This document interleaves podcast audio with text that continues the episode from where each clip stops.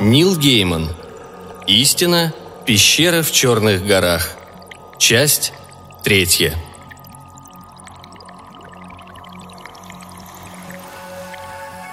Когда минуло, как показалось, полжизни, лодка пристала к длинному причалу из черных камней.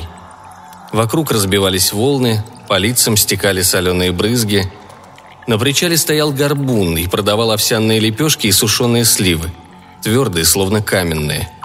Я дал ему пенни и наполнил сливами карманы кожаной куртки. Мы ступили на туманный остров.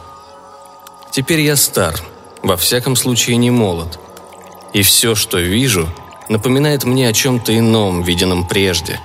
Красотка с огненно-рыжей гривой напоминает мне еще сотню таких девиц, их матерей, какими они были в детстве, какими умерли. Проклятие возраста. Все вокруг становится отражением чего-то другого. Впрочем, время, проведенное на Туманном острове, который мудрые называют крылатым, ни о чем ином мне не напоминает – от того причала до Черных гор был день пути. Калум Маккинес посмотрел на меня, коротышку в половину ниже его, и пошел широким шагом, словно проверяя, догоню ли. Он шагал по сырой земле, сплошь покрытой папоротником и вереском. Над нами низко бежали облака, серые, белые и черные. Прятались друг за друга, выглядывали и снова прятались. Я дал ему обогнать меня – дал уйти в дождь, и Калуму поглотил сырой серый туман. Тогда и только тогда я побежал. Это одна из моих тайн, тех, что я не раскрывал ни единому человеку, кроме Морок, моей жены, Джонни и Джеймса, моих сыновей, и Флоры, моей дочери. Пусть те не хранят покой ее несчастной души. Я умею бегать.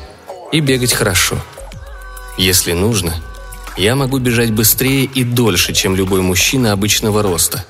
Именно так я бежал тогда, сквозь туман и дождь, забравшись на чернокаменное взгорье, но держась ниже окоема.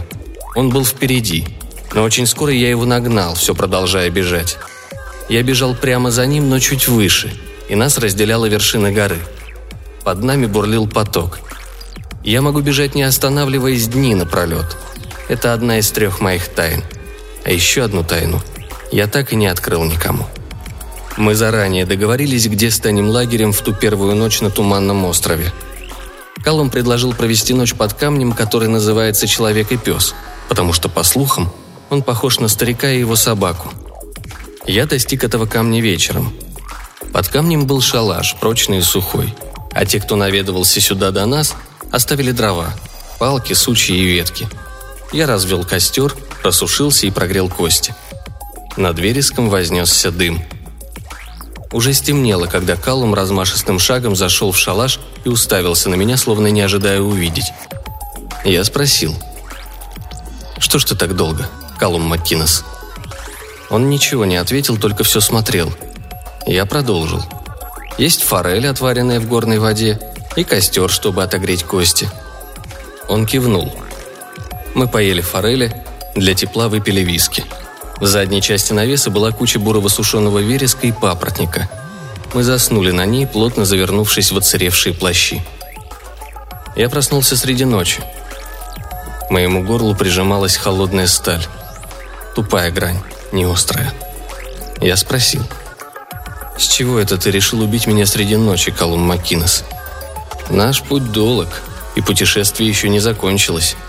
«Я не доверяю тебе, карлик», «Ты должен доверять не мне», — ответил я, — «а тем, кому я служу. Если уйдешь со мной, а вернешься без меня, найдутся те, кто узнает имя Каллама Маккинеса и произнесет его в тени». Холодное лезвие осталось у моего горла. «Как ты меня обогнал?» «Я отплатил добром за зло. Приготовил тебе пищу и костер. От меня трудно убежать, Каллам Маккинес и не пристало так поступать проводнику, как ты поступил сегодня. А теперь убери от моего горла железо и дай поспать». Он ничего не ответил, но кинжал убрал. Я постарался не вздыхать и не переводить дух, надеясь, что он не слышит, как бешено колотится мое сердце. Той ночью я больше не сомкнул глаз. На завтрак я сварил кашу и бросил в котелок сушеных слив, чтобы они размякли. Горы были черными и серыми на фоне белого неба. Мы видели орлов, огромных, с растрепанными крыльями. Орлы кружили над нами. Колум пошел не быстро и немедленно. И я делал два шага на каждый его шаг. «Сколько еще?» – спросил я. «День. Возможно, два. Зависит от погоды.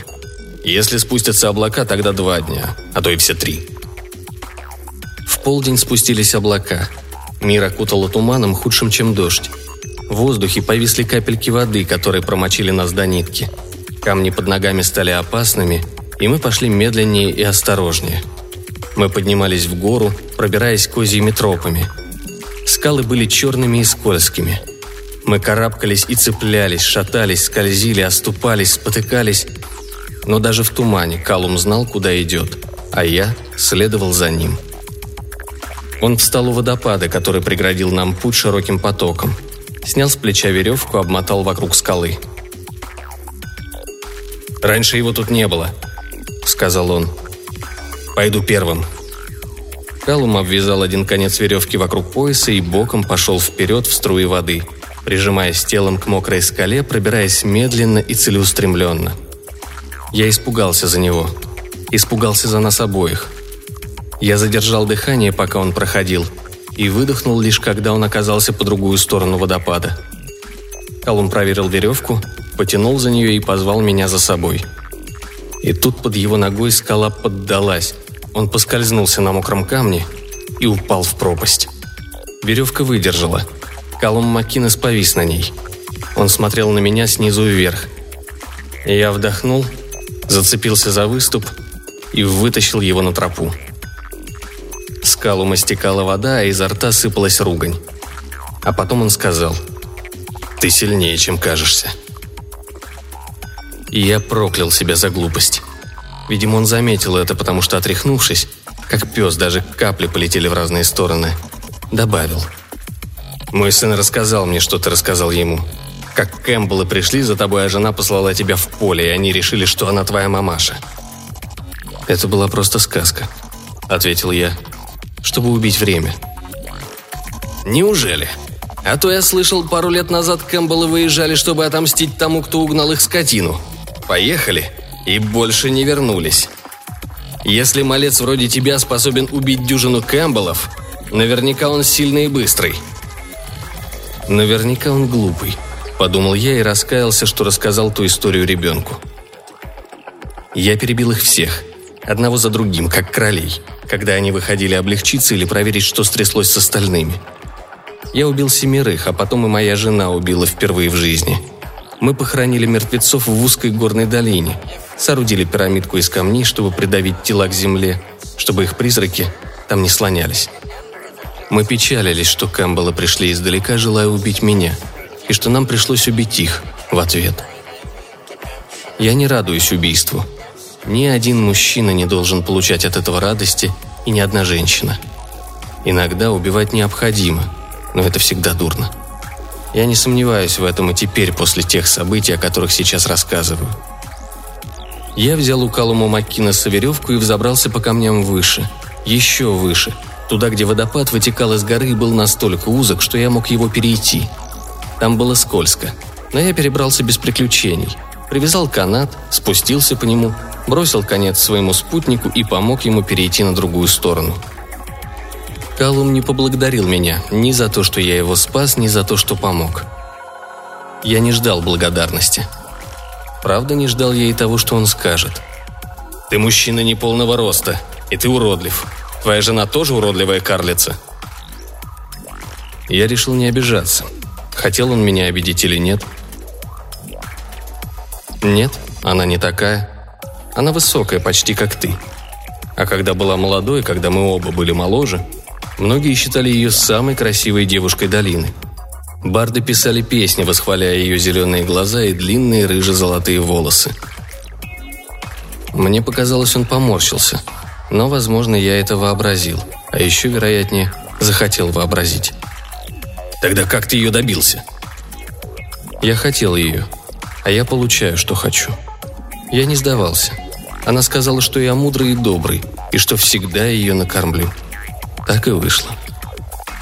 Снова начали опускаться облака, и острые края мира расплылись, смягчились. Она сказала, что я буду хорошим отцом. Я сделал все возможное, чтобы вырастить своих детей, которые тоже, если хочешь знать, обычного роста. «Я вколачиваю ум в юного Калума», – произнес старший Калум.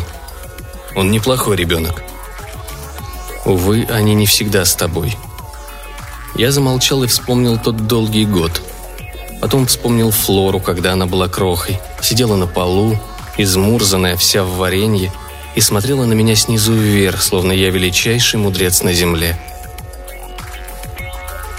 «Сбежал кто-то, да?» Я сбежал, когда был мальчишкой, в двенадцать. Добежал до самого двора короля за водой. Отца теперешнего короля. О таком редко говорят вслух. Я не боюсь. Чего бояться? Кто нас услышит? Орлы? Я видел его. Толстяк, который говорит на языке чужаков бегло, а на нашем с трудом. Но все равно он наш король. Калум помолчал. А если он снова захочет к нам вернуться? Ему понадобится золото на корабли, оружие и войско, которое он соберет. Я ответил. И я так думаю. Потому мы и ищем пещеру. Это плохое золото. Оно достается не бесплатно. У него есть цена. У всего есть цена. Я запоминал каждую веху на пути. Подняться напротив овечьего черепа. Перейти через первые три ручья. Пройти вдоль четвертого до кучи из пяти камней. Найти камень, похожий на чайку. Пробраться по уклону между двумя остро выпирающими стенами черного камня. Я знал, что могу все это запомнить. Достаточно хорошо, чтобы потом спуститься самому. Хотя туманы сбивали меня с толку. И я сомневался.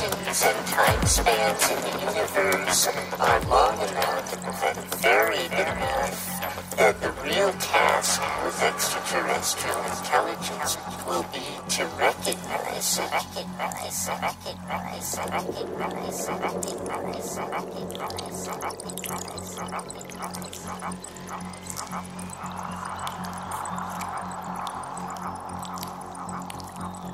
it.